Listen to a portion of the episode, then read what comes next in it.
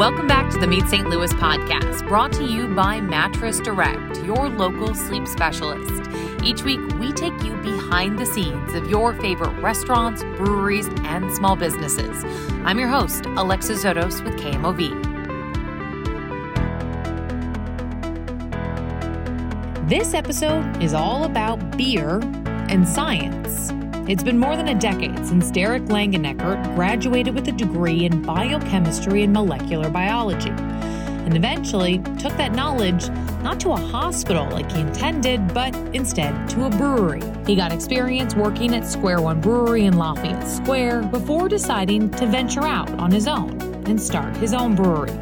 Alpha Brewery was born in the spring of 2013. And while it's been 10 years, Derrick says they really feel like it's just been a few years since they really got in their groove. That's when they opened their larger space in Tower Grove South. Now they're preparing for what comes next, including more beers and expanding into the world of distilling. So join me for a little science lesson along with a bit of beer history. And let's meet Derrick. Get the best price on brand name mattresses at Mattress Direct. You'll get the guaranteed lowest price, and the non commissioned sleep specialists will make sure you get the right mattress for the way you get to sleep. You'll sleep better knowing you got the best price on the right mattress when you shop local at St. Louis Mattress Direct.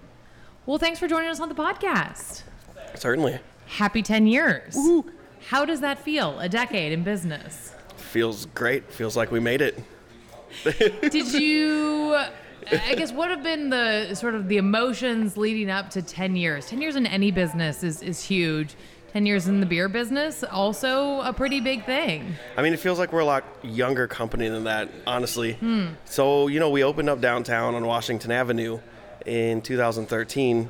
Uh, we followed the four darling breweries in town Yeah. Four Hands, Urban Chestnut, Perennial, and Civil Life. They all opened in 11. Um, we were one of the first breweries to follow them right out of the gate.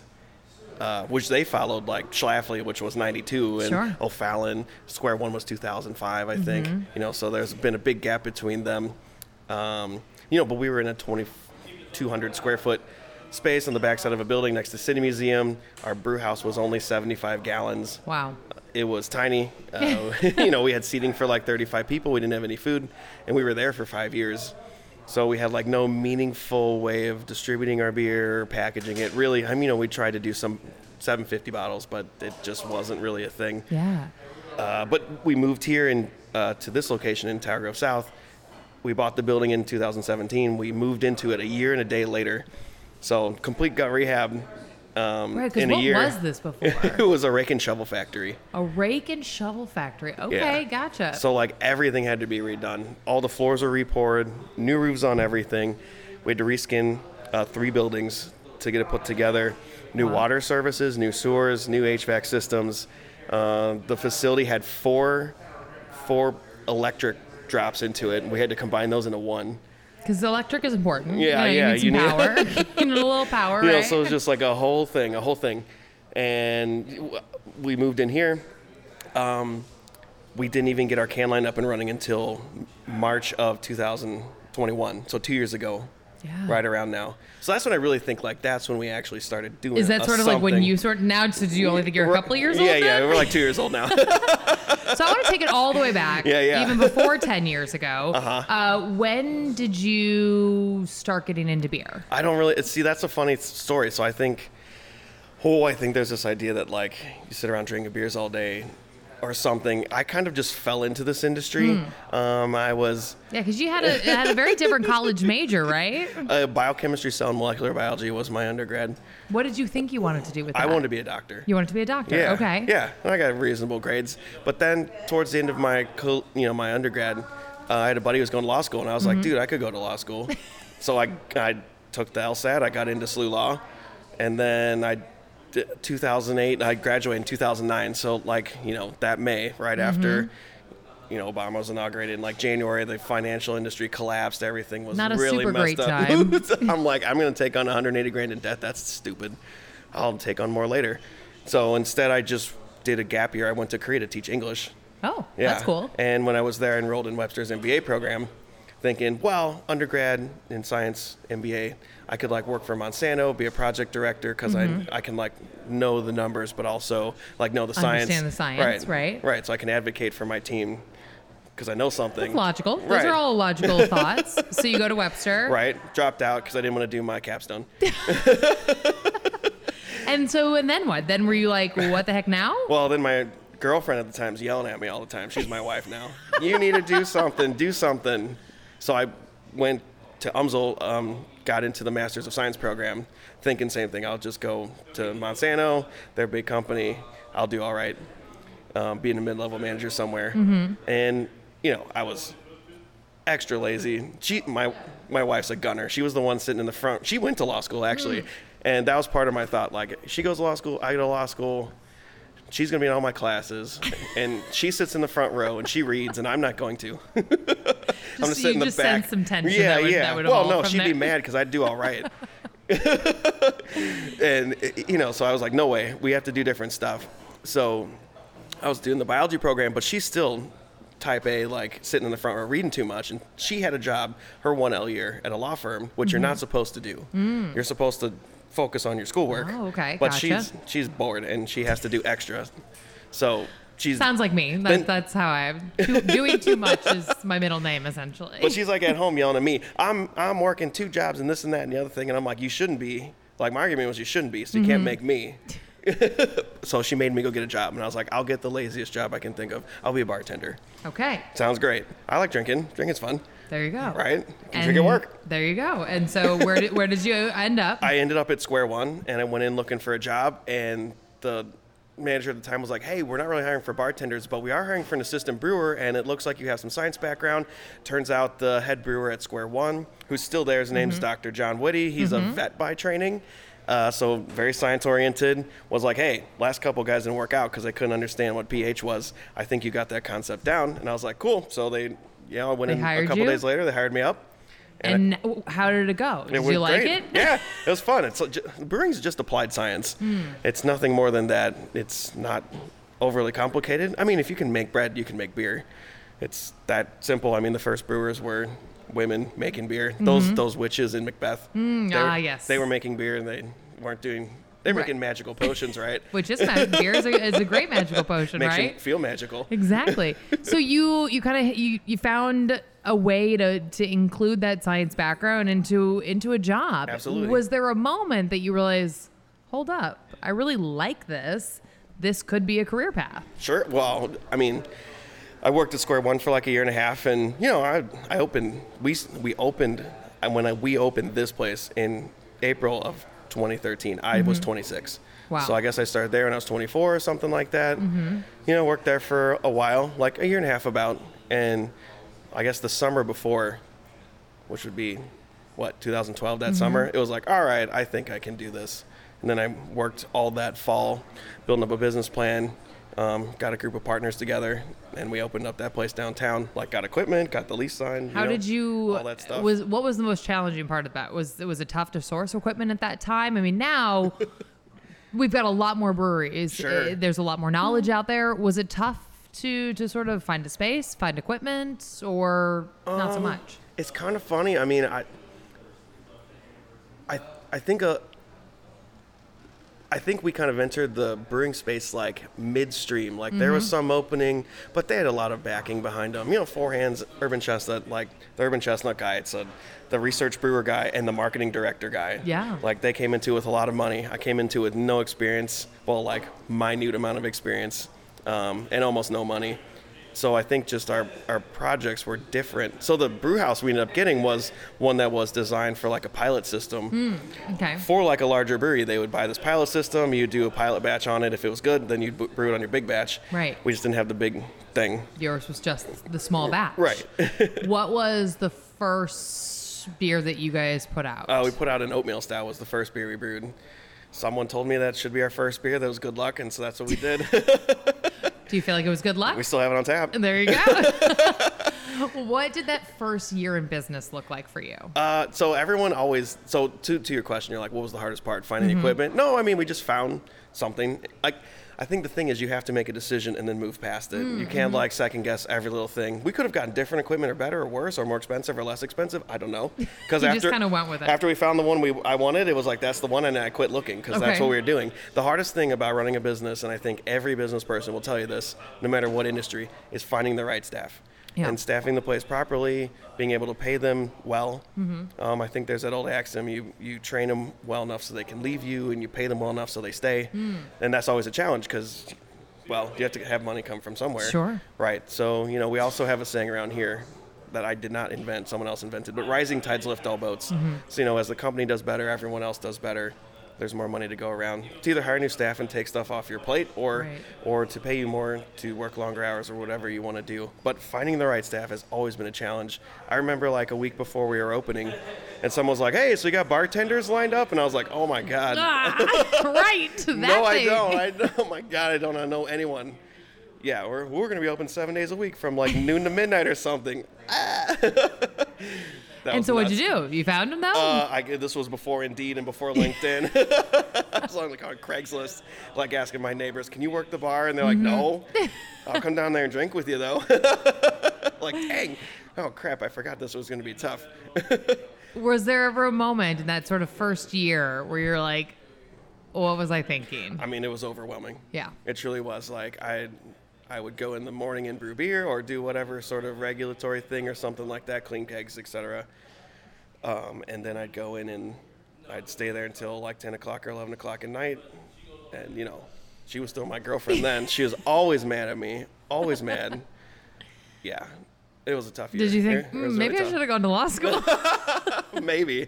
I mean, she was still in law school, so she was like studying and you know. you you could see both sides. Were, Yeah. were not maybe there wasn't really an easier route. I mean, she was studying for the bar that summer, so you know, I'm like, let's party, and she's like, no, not so much. don't much. come home at one in the morning. So after kind of getting that year under your belt, I'd say like the first three years. the first three years, okay, Yeah. all right. Well, that's that's good honesty because I, I feel like one of the things we love to do on this podcast is really kind of like let those entrepreneurs out there know the reality of of opening a business, whether it's a brewery, whether it's a a, a small shop. We love to hear sort of those the real life stories of, of what it takes to to make it to 10 years in a business. Sure. Um, what was the beer scene like 10 years ago and how did you guys feel you were adding to it? What did you want to do differently that was already sort of on scene? Oh, that's a good question. So I was always interested in like this yeast culturing stuff that we that we still do. Um, like barrel aging projects have always been something that entertained me. Although Mm-hmm. the brewing industry has kind of moved away from a lot of barrel heavy stuff these days. Yeah. I think it's kind of worn itself out, maybe. But wh- what were we going to add? So, um, you know, I was looking for some interesting, something interesting, something different. Uh, one of my favorite breweries we visited is called Russian River. It's in California.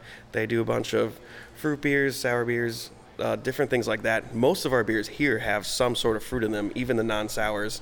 So, one of our biggest sellers is called Divine Intervention. It's a collaboration with a local uh, band called Jesus Christ Supercar. Uh, their logos, the, the cover of it, it's a blood orange blonde.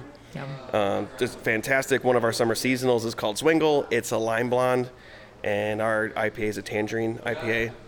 As, and along with that, we have a myriad of sour beers that have every fruit we do. We've done dragon fruit or papaya, pineapple, mango.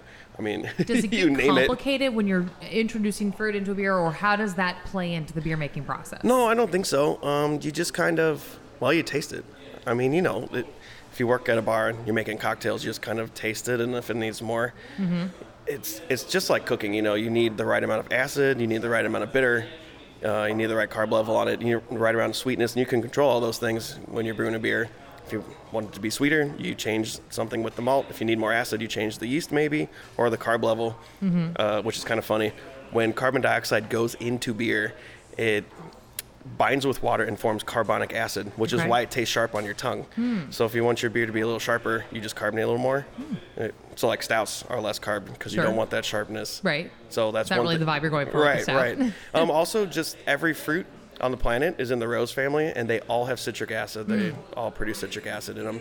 So How much does that science background help with what you're doing? I think it's just useless facts, honestly. it makes it sound like you really know what you're doing, right?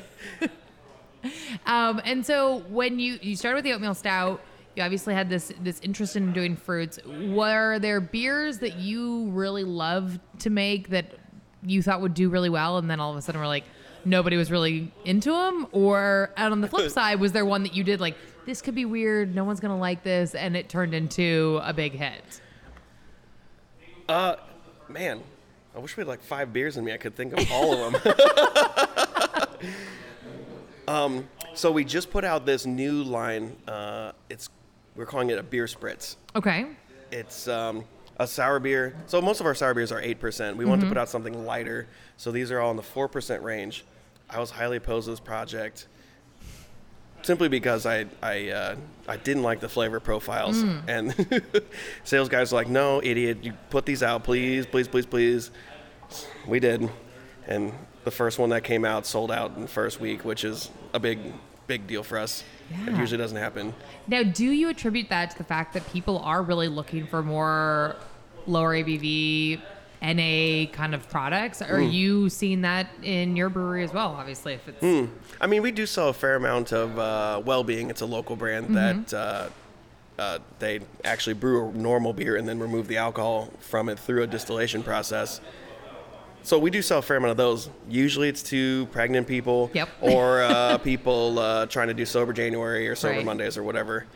Not, I don't see a bunch of guys just coming in and sitting around yucking it up, drinking NA beers. Mm-hmm. Uh, but so on your low ABV thing, I think people, I think at least what I see from my friends, people like to pretend that they're drinking less. Oh yeah, well I only had uh, just a couple of those low. No, you had nine. I saw you.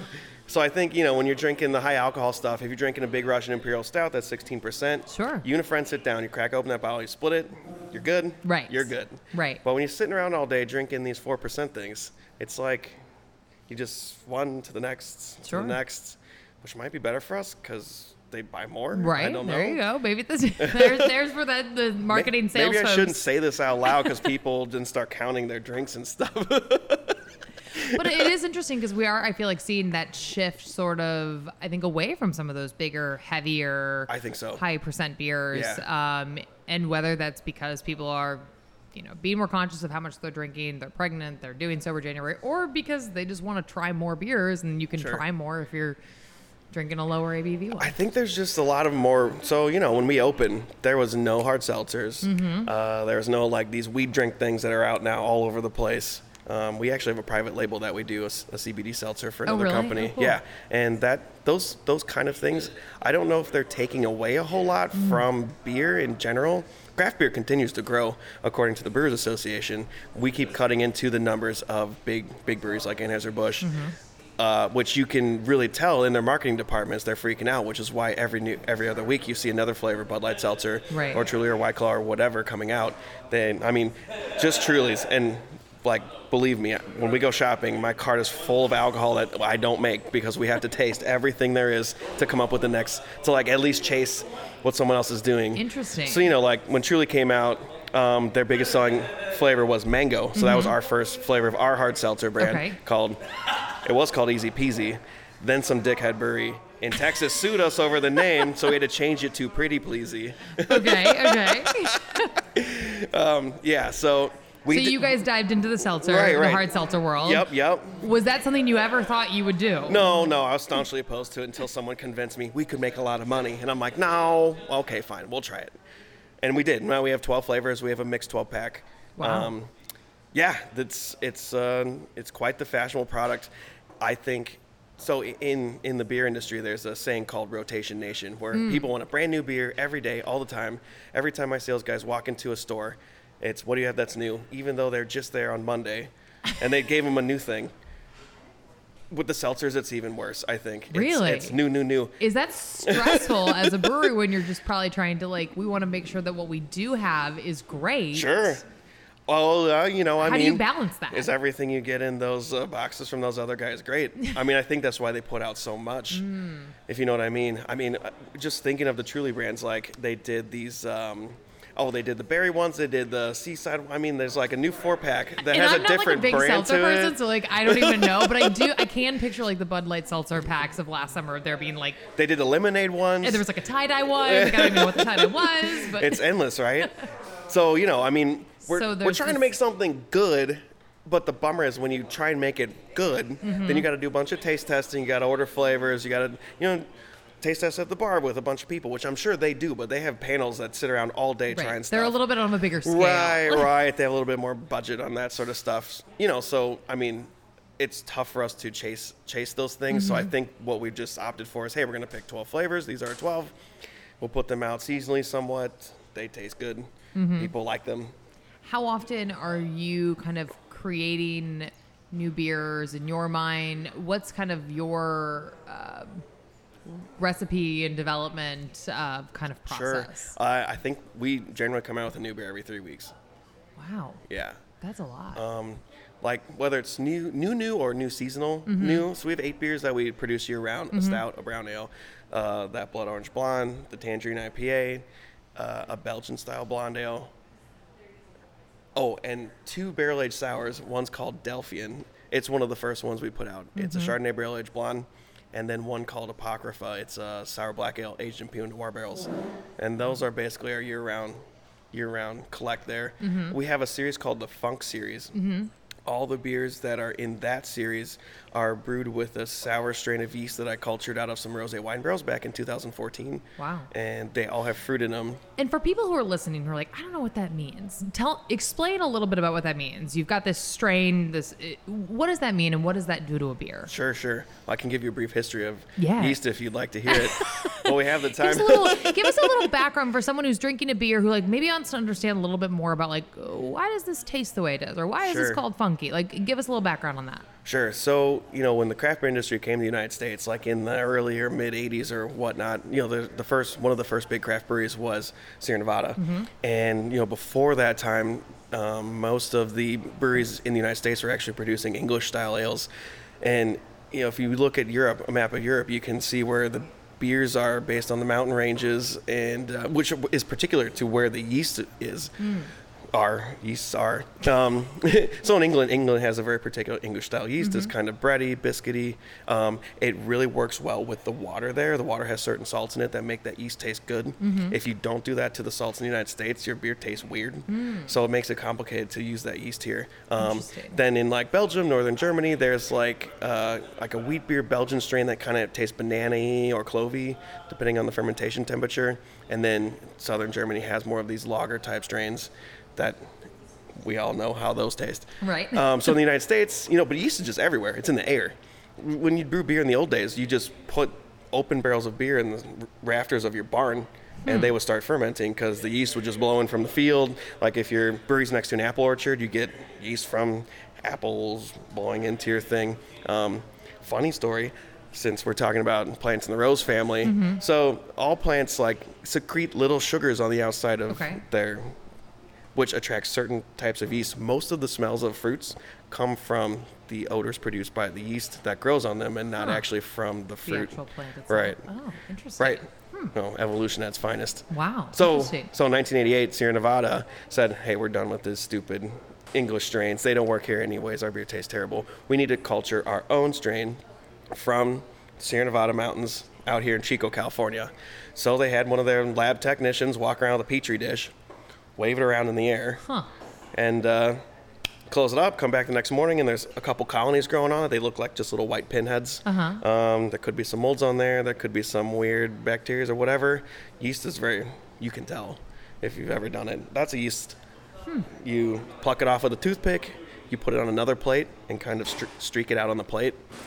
And then that kind of isolates it from the nasty stuff off Right, the first plate. right. And then you can pick a colony from there and grow it up into like a five gallon batch, say Huh. and then you just taste it.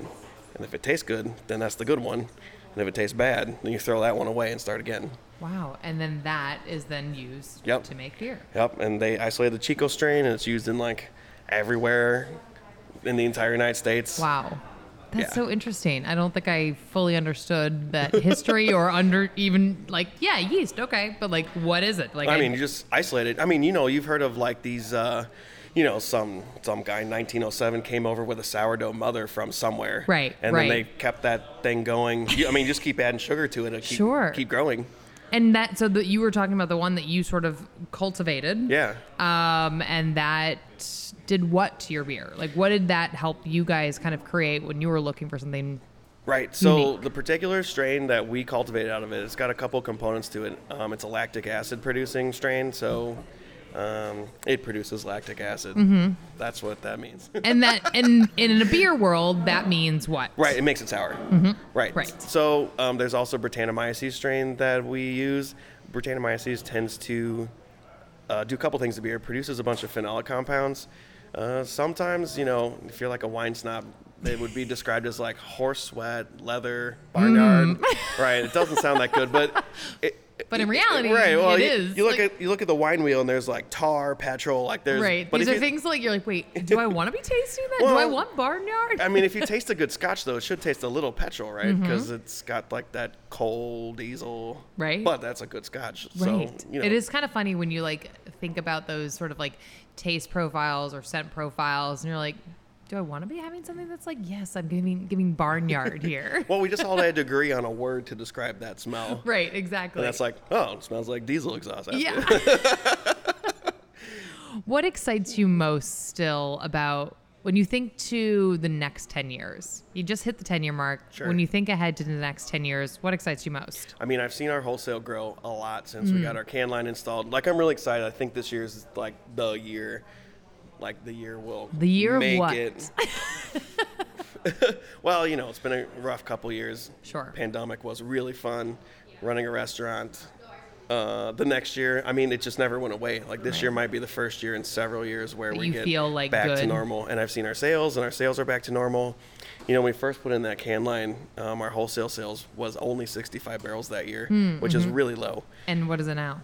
Uh, so, uh, 65 barrels in 2020, and then in 2021 it was 187. Wow. And then last year was 311, which these are all numbers are tiny in comparison to other places. Mm-hmm. Um, we've never hit the thousand barrel mark in in total sales. Mm-hmm. Our bar always does about 500 barrels a year. Okay.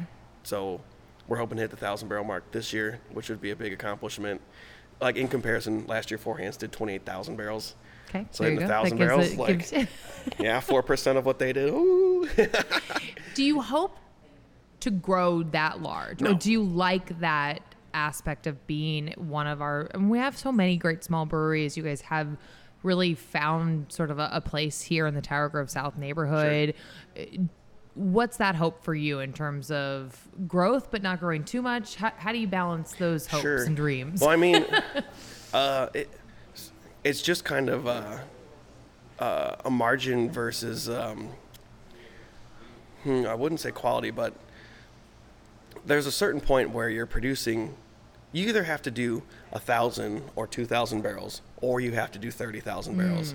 If you're doing eight thousand barrels, if you're in the middle, then it costs you a lot to make that, but the margin on them just isn't there to to make it worth it. So you know, larger breweries are with a distributor. They take thirty percent right off the top to even put you on their truck. So you have to factor that into So you whatever you, guys do. Right, right. So we are self-distributed. We have three sales guys and a delivery guy, and we deliver three or four days a week. Mm-hmm. And that's one of the niches that we can fit into, being our size. Is that new account? They want beer tomorrow morning. Cool, it'll be there. Get in the truck, go. Right, right, exactly. and we don't have to call another guy, and the other guy says we only deliver there on Thursdays or whatever. And then you know, it it helps us cultivate better relationships with our customers. Mm-hmm. Um, but as you know, as you grow, so so to answer your question, I think where I'd really want to be is between um, 1250 and 1750 barrels. I think would be perfect for us. It would it would have us at a comfortable revenue level without having just endless employees. Mm-hmm. I mean, I'm managing a team of like 15 right now. I couldn't imagine managing a team of 45. Right. Or finding 45. Right. Well, I know. Yeah. That's tough too. Sorry. just knock it off. No, you're fine. um, and so you guys, how much did having a space like this, having food added to the menu, help in sort of that community aspect Sure. that you guys were seeking out? I mean, that's part of that was part of the problem of finding a place. I mean, I knew like after the first year downtown that we were going to outgrow that space right away. We couldn't make enough beer to even feed our own bar. and We only had ten taps there. We were routinely running on five or six, just because we couldn't make it. Um, so when we, we were started the search for another property, you know, it needed a lot of things. Number one, I want to be in the middle of a neighborhood because you know Brewery's always been the neighborhood place to go.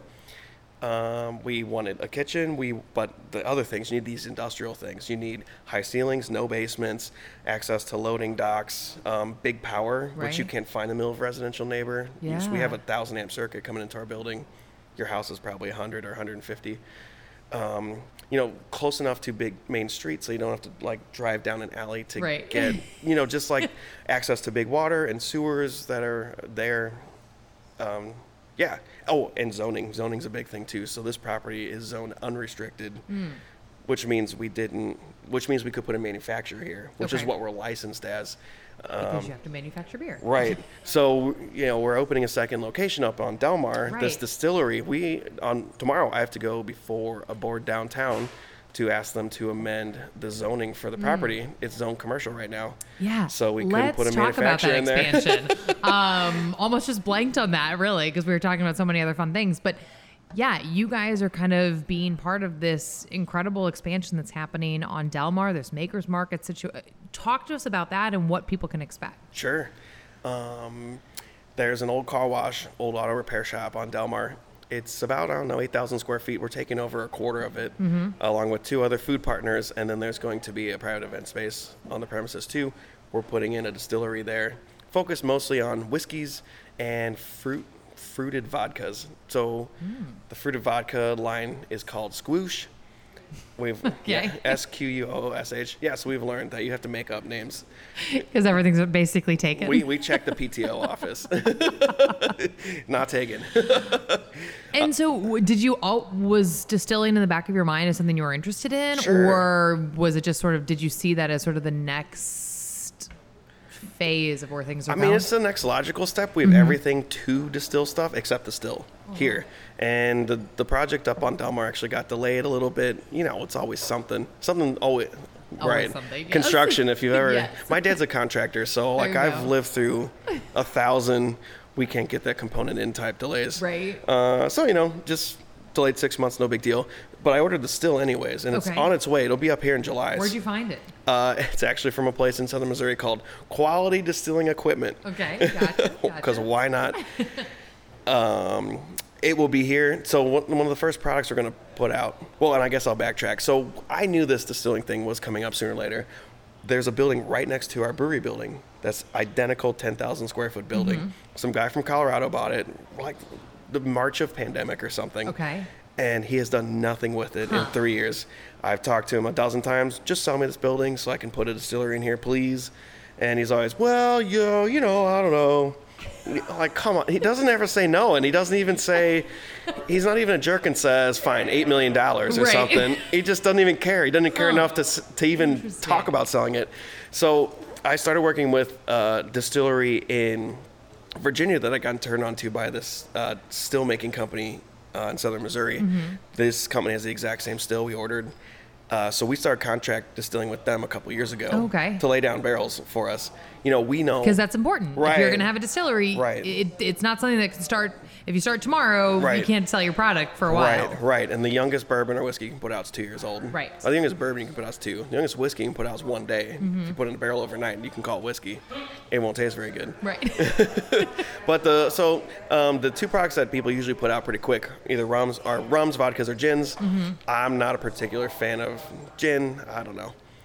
It's not your- not not your- my thing. But I saw a big opening in this fruited vodka uh, lane in St. Louis. There's and you no mentioned you love fruited things. Sure. so- I mean, we have a lot of experience with Yeah. it at the brewery, considering a lot of our stuff's already fruited beers. Mm-hmm. Why not have a fruited line of vodka? Plus, plus, they look cool. The raspberry one looks purple. The lime one's Mm. green because we use real fruit juice in our stuff. And so you when did you come across that this there was going to be this opportunity on Delmar? Did it did someone come to you? Did you see the space? How did had you been looking to expand? Uh, I don't know. You always keep your ear to the ground. Yeah. I don't know. Emails are always coming in all the time. Everyone who's building a building needs tenants. So, Right. you know, we have real estate friends. Hey, you know, did you check this out or whatever? Um, it just kind of, I don't know, fell in my lap. And I was like, hmm. I, when I was in high school, instead of getting in trouble, my parents made me go blow glass at third degree. Oh, okay. Yeah. Well, that's not a bad punishment. and you'll essentially be right across. It's across the street or next to it Next or to behind it. it. Okay, yeah. Next to it, yeah. Got it. All right. And so yeah, what it, I mean, so that's sort like, of a full circle kind of moment Right? of like. cool. Yeah. All right. Well, well, I was just like, let's go talk to them, see what they have to say. And they're like, we want to do this super, super cool thing. And I'm like, super cool. Love it. So what is the latest sort of timeline? Sure. I met with them yesterday, actually. Um, we're, I keep saying um, and I, It's okay. it's so annoying. I don't know. It's, it's not super noticeable. My wife, her undergrad was marketing. She's gonna know. So she's always like, saying um. uh, uh, yes, uh, considering uh, how it seems to be happening. Yeah. So, so you met yesterday. Right. I met with the architects and the uh, project supervisor, owner, owner of the building. Mm-hmm. He, uh, they're finishing up the finishing touches on it. It's going to be more or less kind of the same concept was here. So our whole our whole building here is black and white something, Mm-hmm. black and white, steel, copper, stainless steel, stuff like that. So I think that's probably pretty much what we're going to be doing Nice. there as well. Like iron and finishings looks nice, chic. It's it'll be so like brewery isn't expected to be classy, if you will. but Maybe. you know, this is like spirits and stuff. We're expecting right. more of a late night crowd for cocktails and those sort of things, which we just don't do here. So it'll probably more be more curtailed to that sort of crowd. Nice. I don't know. I think we'll just So when do you hope to to Oh, welcome my. customers? Uh, uh, I'm hoping to have that vodka line out by end of July, early August. Nice. And we have the sales guys already here. We have the delivery guy already Okay. ready to go. I actually think it'll be really great for us. It'll be opening new bars and restaurants that are looking for spirits, especially because it's got an arch on it. It's made locally. And Right. Also, we already have relationships with like 300 bars and restaurants in town. Right. Anyways, plus grocery stores and all sorts of other things, which will help So us expand our go. footprint all over the place. That's exciting. And in the meantime, we're the still's on its way. It's going to be hooked up to our steam system, and we have a steam system in the brewery that Okay. runs all of our stuff in there, all the hot side stuff. So Mm-hmm. we can just plug it in the steam machine. This makes it sound real easy, right? Just plug it in. Ten grand worth of piping, no big deal. Plug it in. Um, we sending one of our brewery staff to distiller school. He goes in June. Hmm. So that's in Chicago. He's up there for a couple weeks doing that. Which That's I wish I could go do that, but I gotta stay here and run the, sh- be the captain the of the ship. so he'll come back, and uh, yeah, then we'll get to work, you know, doing the good work of turning beer into whiskey. That's awesome. Yeah. So we'll be laying down our own barrels here too. Okay. Well before that place is open. To answer your question, we're hoping to be open in March over there. March of next year. Yeah. 2020. What year are we in? We're in 23, 24. 23, Okay, yeah. got it. So it's still got some time. Yeah, I mean, the property owner thinks that his name's Doug.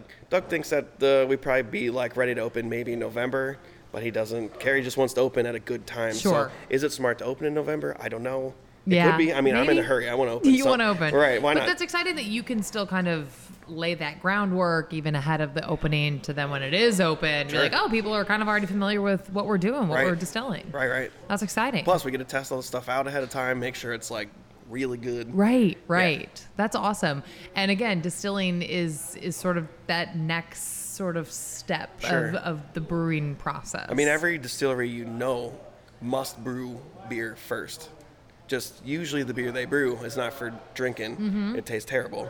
You run it through the still and it tastes great. right. So, you know, and like distilled spirits usually use, you'd say like less expensive, more commodity type grains. Okay. Like more corn. We don't use a lot of corn in the brewing process. We use it in one lager a year. Mm-hmm. Uh, it really thins out the product. There's a hundred reasons we could talk about that too. but you can use it in distilled spirits because it's more inexpensive, Hmm. which lowers the cost of your spirit. And so there's a lot on the horizon for you guys. There's a lot. There's a lot going on.